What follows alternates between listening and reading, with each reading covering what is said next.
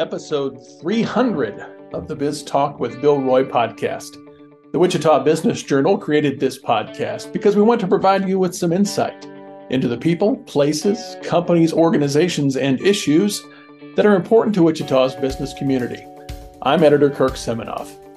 Every year, as part of our Emerging Leaders program, we ask a group of government leaders from the city of Wichita and Sedgwick County to join us at the Kansas Leadership Center to talk about government, public service, and the issues facing our community. The twenty twenty-three version of that panel was March ninth, and we're going to focus on a couple of topics from the discussion: homelessness and mental health.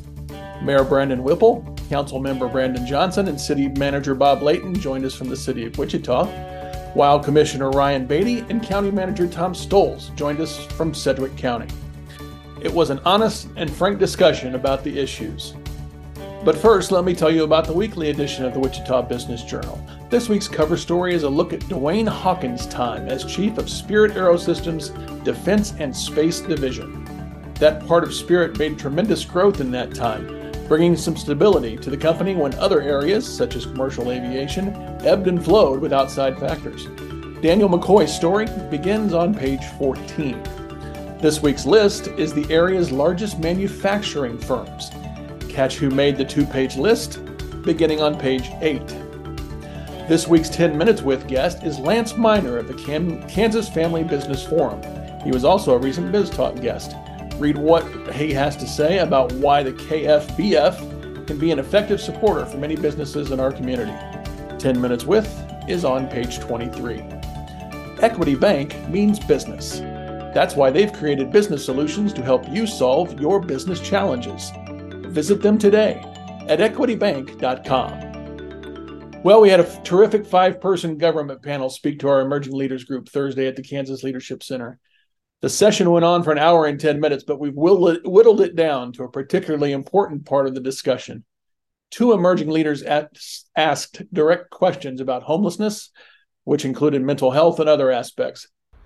Henry Lee of Keller Williams Signature Partners asked about homelessness and gentrification and what's proactively being done to address the problems now and for the future. Mayor Brandon Whipple took the question first. Just a note, for time purposes, we did some light editing on responses. Here we go. I want to start off by saying that homelessness is a spectrum. Uh, we are folks who are sleeping on couches, uh, who are sleeping at uh, a friend's houses where they are technically homeless. They themselves don't have their own home. And that's the spectrum. And then you have folks who um, who just lost their job and they are kind of bouncing back from, you know, like they need short-term shelter.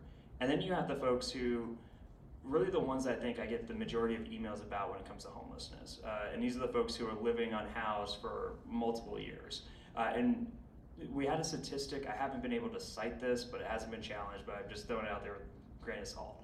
That seventy percent of the folks who are experiencing homelessness in Sedgwick County suffer from either a mental health, a diagnosable mental health issue, or a substance abuse issue. And fifty percent suffer from both, which means that the folks who are living unhoused outside, they're not, I think we, we mean well when we say we just gotta give them a house. Let's give them a tent, let's give them a, a tiny home or something. Uh, The reality is that that doesn't solve the problem. We got to actually fix the underlying variables that cause people uh, to go on unmedicated. So they go and they medicate themselves, uh, and you know, and it's a spiral uh, effect on us. Uh, so we got to figure out a, a way to actually solve the problem that keep people in chronic homelessness, because uh, that's the toughest, uh, the, the toughest nut to crack, if you will. And I'll just briefly, one story that really illustrated this for me. When I first became mayor, I was trapped in my office because of COVID. Um, and I would only go out when I had to, but uh, we had on social media, the local news reported this. Uh, not a lot of people know about the story, but I'm just gonna say it. I have no filter, by the way. Um, there was a man who was pretty much beaten by a group of teenagers and they posted it online, like rocks thrown at him. And the news went out and talked to this guy. And he seemed like, oh yeah, you know, it's fine. Like, anyways, he, he handled the interview and he seemed with it. He seemed like like he experienced this and he was going forward. I reached out to our homeless outreach team, or our hot team, and said, do you know this guy? and can I take him out for lunch? Uh, no cameras, nothing. I just, as mayor, want to take him to the Brahms, have lunch with him, just let him know that I represent him, like I, we value him. Because these kids showed that they didn't value him, because teenagers are dumb at, at times. Sorry, don't quote me. Uh, the, uh, but anyways, what I didn't realize at the time was staff started working to not only locate him, but to figure out a way for him to interact with me in a safe environment. And I didn't understand this, and he didn't want to tell me this, but the person suffered from a mental health issue that was so severe that that I couldn't take him to lunch. And the idea, I could maybe interact with him while he was in the walkway of, uh, of a uh, facility that he goes for mental health treatment. But he didn't remember the event. And if he knew that the mayor wanted to meet with him, the level of paranoia, uh, it would have been a deterrent. It would have actually caused more damage to him than it would have been helpful. And that's when it really hit me that, like, well, for two things. One, I, I'm doing this for myself at this point. Like, I'm not helping him. Like, by trying to pursue this meeting, I would actually hurt him. But also, by doing this, but also, it did two things. It realized, made me realize, like, how severe some of these mental health issues are, that, and why we need to work together as an intergovernment uh, to, to address mental health in this community. Uh, but also, uh, it, it, it alerted me uh, how good our staff is.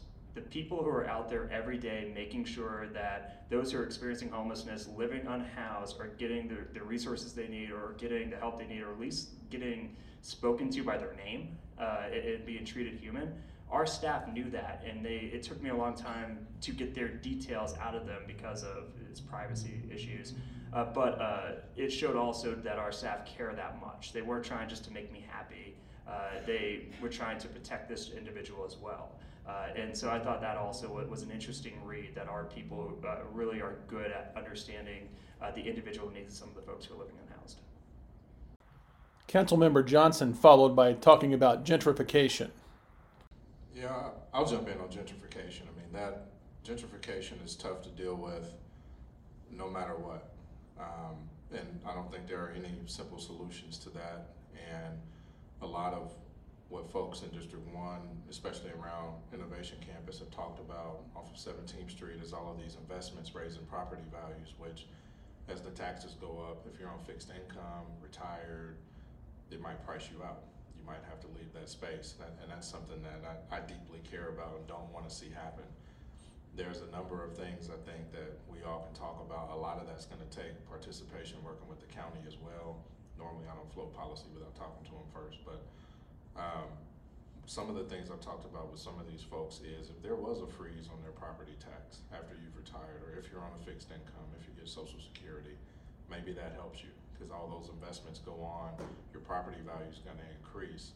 But if you don't have to pay additional taxes, maybe that keeps you in your property for some time until you either move or unfortunately pass on. Um, those are just conversations we're going to have to have, because you find yourself in the difficult position of wanting investment, you want improvements in community, but you also don't want to price people out. People who've historically grown up there should be able to die there if they want to. That's the hardest part of getting these incentives and investment. And I'll tell you, like, even the twenty-first and Oliver area, the apartment complex that was there, I wasn't in favor of it just for aesthetic reasons, but there were a lot of people concerned that as you start investing there, those property values go up across the street where people on fixed income, you know, what, what does that mean? And, you know, we ultimately approved that, but the community was also saying we haven't had investment in forty years. So how do you find that balance? If you say no to that, yes, the property values stay, but also it starts to look worse over there. So that you, we have to find that balance of investment, improvement, modernization, as well as keeping those prices low so we don't kick people out. And that's just an ongoing conversation. Bob Layton and Ryan Beatty followed Councilmember Johnson. Yeah, and, you know, we're working on that right now. We, we have a program for in Central City that allows for building permit waivers up to a certain dollar amount. Councilmember Johnson was concerned about what, you know, would that start to lead to gentrification, and suddenly we'd see new construction was going to drive people out of the neighborhood. So he wanted to make sure that we were targeting um, rehab projects, remodel projects, allow people to stay in their home, right, to keep the character of the neighborhood, to allow people to improve uh, the quality of their homes. And a majority of our permit waivers so far have been for rehab projects. So I think that, along with some projects that are on the drawing board that will be mixed income projects that allow the neighborhood character again to stay um, uh, similar to what it is now, but still introducing new blood, so to speak, that's another way of addressing it. And you have to be smart and learn from what other cities have done, because unfortunately in large cities around the country, there's too many examples of people basically moving out the, the previous tenants or, or uh, residents and ch totally changing the, the character. And you know, you can see it in Washington, D C, in a number of neighborhoods, and they ought to know better, right, in Washington. So that's why you have to be very purposeful and thoughtful of the way you go about it. You know? I, I, let me paint a bigger picture with an observation. Is uh, I think the assumption that many of us have is that when you look at homelessness, you silo homelessness, you can pull a lever and change an output. And the mayor alluded to it, Councilmember Johnson alluded to it, I think Bob just did as well, is there's a lot of determinants influencing homelessness, substance abuse, mental health, and that is specifically for the chronic homelessness population we see. Uh, but affordable housing, job security, food security, all these things are determinants that influence it. So I wish it was easy as pulling a lever to change an output. But when you have such a dynamic situation, Uh, and in some regards a crisis, it's going to require community collaboration. The cities aren't going to be able to do this alone, the counties aren't going to be able to do this alone, the nonprofit community are laboring and they're not able to do this alone. This is going to require a collaboration with the community. But one thing, from a leadership standpoint, if we can't paint a picture, a vision, if we can't accurately, specifically detail a direction we're going, we're never going to rally community support towards it. We've got to be able to paint to this community uh, a specific plan, that this is the goal, this is the best foot forward, the collaborative approach, the comprehensive plan. And then we do in business, what you do in your businesses and your organizations, is we get the plan and then we work backwards to find the gaps, the bottlenecks, and to figure out what it is that we can do to get us as close as we can to the comprehensive A plus plan. But if we can't paint the picture to this community, then we're gonna do what we've been doing for the last decade. We're gonna silo these issues and never make drastic progress. We have the capacity to do this. We have the generosity in this community, we have the resources to do this. And my hope is, with collaboration with the city and our nonprofit and our business community, is we can comprehensively paint a plan that rallies a community to solve a problem. I think we could be the gold standard nationally of how we deal with mental health, substance abuse, and homelessness. I think that we have the capacity to do it here, but it's going to require a community effort.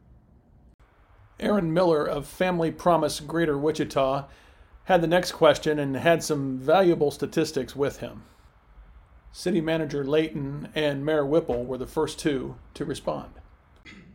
First and foremost, I appreciate the support. We appreciate the support and recognition from um, the City of Wichita. Uh, one question that I had specifically relates to the number of kids in our community that are experiencing homelessness. Uh, U S D two fifty-nine is required under the McKinney-Vento Act to report those numbers. Um, and as of recent numbers, it's two thousand twenty-five kids each night that leave school not knowing where they're going to sleep. Uh, my question is, uh, not only what can we do as, well, I kind of answered what can we do as leaders to, to help with that, um, but what can the City of Wichita do to help reduce the stigma? There's a lot of um, concern that these numbers are underrepresented because out of fear of being reported to D C F. Um, what can the city do to help address these concerns and allow for more accurate reporting for better support? Wow, so that is a significant issue that is, I think, almost totally ignored when we talk about homelessness solutions.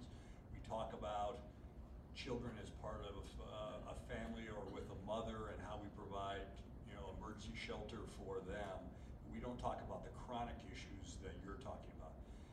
When I first got here, Mayor Brewer put together a task force that lasted about a year, and it collapsed under its own weight. We, that's where I learned about the significance of the numbers you're talking about, and I think we can all agree, everybody that touches that issue says those numbers are underreported. They don't take into a lot of the couch, and surf, couch surfing numbers that uh, I think the mayor alluded to.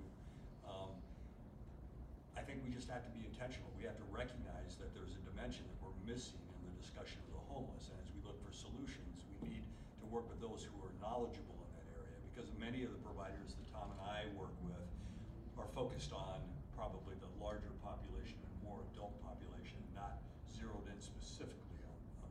I really appreciate you bringing that up because it's a good reminder as we're moving forward on this issue to be um, to start bringing that to the attention of providers. And I, if I could just finish there. The one thing I will tell you is that one of the reasons that, that group was disbanded is because of the inability of the providers to work in a cooperative way and to work in, I think, the best utilization of the resources that were available. Everybody had a model that they wanted to stick with. Um, I was surprised when the mayor constantly asked for ways to move forward in a comprehensive way, that it was rejected by the providers one way or another, either overtly or covertly. And so we have to, again, pull those people together to say, okay, we're all in this together, um, and how, how do we move forward? But I think it's great. It, and, and by the way, we were asked to think about what some of the most important issues are facing the community, where we head in the next couple of years. I think homelessness is one of the top three issues that the public and private sector are finally ready to deal with and, and, and want that regional plan that they can get behind. In fact, Tom and I just had a meeting about that this morning.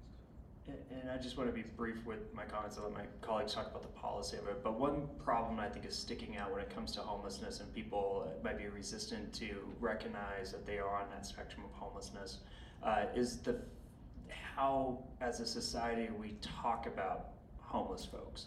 folks who are experiencing homelessness. And I, I gotta tell you, about half or more of the emails I get refer to folks who are homeless as as a, a nuisance, not as a, these are people who need help, we're doing to help. It's more, how do you push these people out of sight, out of mind? It is not a humanizing uh, conversation with a lot of people. And we, frankly, it, it's sad because we, we just talked about it, and my colleague from the county mentioned about mental health, how now we understand mental health a lot more than we did five years ago, a lot more than we did ten years ago. Uh, and I'll just tell you briefly, I, I'm a qualitative researcher, uh, which means I, I listen to stories and I pull data points out of it. That's what I'm trained to do. Uh, and I recall uh, as an undergrad, a story where they were, they were interviewing folks who were homeless here in Wichita. One of my professors was. And the person that they interviewed actually had a master's degree, and he code shifted back to talking like someone with a master's degree. And when he got into what his trajectory was to be unhoused, basically the entirety of his family was wiped out in a car crash, uh, where like wife, kids, everything wiped out in a, driving in a van, completely wiped out. And this guy is basically saying, and I just never got it together after that, which is a big understatement, right? Like, and I gotta be honest, like, I don't think I'd be doing much better, like, if I was in that situation. Like, I don't think I'd be showing up for work and be focused on this or that, you know? Like, so we have to keep in mind that a, a lot of folks who are ex- chronically homeless, the ones that I get the emails about because someone's bothered, they had to look at them, those people have stories. Those people are people. They have, uh, there, something happened to them that brought them there. And again, frankly, I don't know if many of us would be any better off uh, if we had to walk in some of the shoes that these folks have walked in. So I just wish that we could change somewhat of the, the dialogue around this issue to be better at humanizing the folks who are going through this uh, and not calling them bums or calling them hobos or whatever language they actually used to used to be prevalent. Uh, and if we can talk about this in a more humane way, I think that folks, uh, as you mentioned, can be more forthcoming with their own situations, which would help us with the data because we base a lot of policy off that data. Councilmember Johnson and Commissioner Beatty answered next. So I would, I would just add to one of the points you made with our young people, D C F is a problem. Um, absolutely, and I understand all of those fears. When you look at D C F, the fear that parents have that you make one mistake, or maybe you're struggling and your kid is couch surfing, they're gonna get immediately put into foster care, and especially parents of color, because families of color tend to have more negative instances with D C F. I don't know what the solution is to that. Uh, many of us have been saying that for some time, whether it was meeting with various governors or department heads, that hasn't changed. And until something there, whether it's policy or diversity of workforce and more understanding um, happens, that's always going to be a fear. I can tell you if, uh, if anything were going on with my kids, I wouldn't report to D C F. I would be upset if somebody else did, because I don't see anything favorable coming out of D C F. to me, that's just a reality. And many of the families I've seen that deal with D C F, mine included, uh, nothing positive came from it. Um, so I think that's a fear. You probably won't see more of those numbers get reported. And I think a lot of our efforts and energy should be what type of solutions can we find in that couch surfing community, whether it's kids that got kicked out for some disagreement or parents lost a home or employment, like just finding out what's what's the challenge and seeing what we can do resource-wise to, to help out. Very good. The data uh, is this two thousand twenty-five kids being unsheltered. That's a sobering point. Uh, I mentioned the foster care system. When we talk about how we're going to solve community problems and we got to get upstream, we got to get upstream. Well, let me tell you about the foster care system and trying to get upstream. That there are roughly thirteen hundred kids in Sedgwick County in the foster care system. We only have about six hundred twenty-five homes in Sedgwick County. Okay, we're splitting families, we're sending a lot of kids to Garden City and Dodge City and all over the place. The data suggests that seventy percent of kids in the foster care program, foster system, when they get to four placements, seventy percent of them will end up in our criminal justice system. Only forty-five percent of them will graduate high school at four placements. We're averaging nine placements in the state of Kansas, okay? Live at U S D two fifty-nine. seventy percent of the kids at U S D two fifty-nine live under the poverty level. One out of five aren't graduating high school. So let's talk about get upstream. You know how we get upstream? We love these kids, we serve these kids, and we don't depend on government to do it. Because this is what this is the data that we're getting, right? When government's involved with D C F and the foster care system, we depend on this community to step forward, the nonprofit community, the faith community, individuals that are aware of this data, aware of how it's impacting our community. They see these children for people and they value these people and they get involved in the space. That's how communities come together. It's not gonna be the city or the county or the state that does this. This is gonna be the people that come together and they move in an effort to save these kids. Our future depends on these kids. This is our next generation. And if we want to get upstream, we can center all of our attention on these children, and we'll change this place. I concluded by asking the five panelists in thirty seconds or less to tell me whether in ten or fifteen years we will have seen progress in combating mental health problems and homelessness in our community. Mayor Whipple went first, followed by Councilman Johnson, Commissioner Beatty, County Manager Stoles, and City Manager Layton. Yeah, we, we have the opportunity to do some amazing stuff right now. It's not going to happen overnight. We're sitting on a nine million dollars plan to move the ball forward uh, once we get approval from the feds and, and once we get everything lined up. I need another turn to be able to truly pull that off.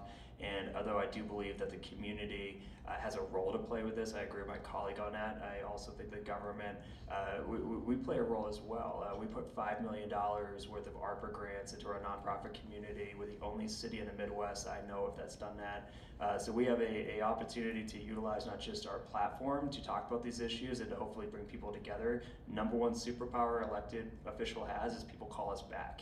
So if we can bring people together for a network solution, that is a role we play. Plus also being able to take advantage of, of funding that, that comes our way.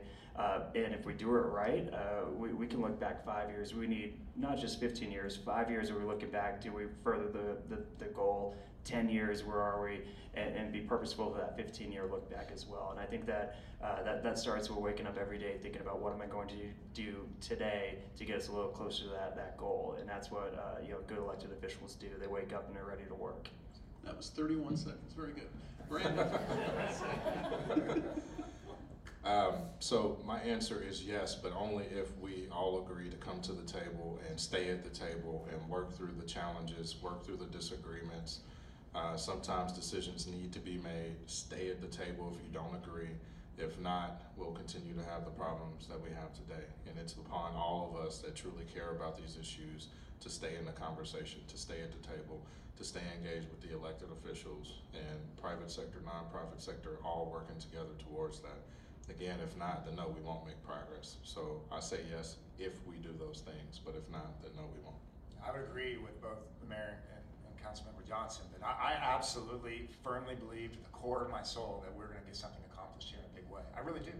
I think we're going to become the gold standard nationally of how we deal with this as a community. I really believe it, and, and the reason I believe it is because of the uh, the energy around these topics. We again, we have the capacity, we have the energy, we have the brilliance, we have the resources, and with leadership, we can take us to a point where we have solutions. So I would say absolutely yes, because I fully expect that the people of this community are going to hold elected leadership responsible for bringing solutions to this table.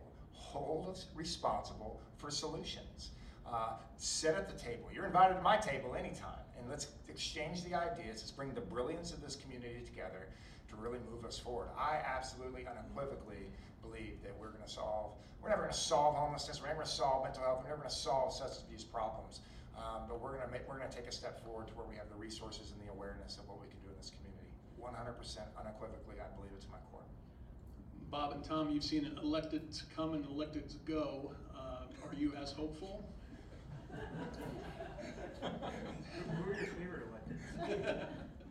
Oh, my favorite. Uh, so unequivocally, yes. You're going to see something different in five or ten years. Why? Because we have so much train going down the track right now. I don't think we can stop it if we want.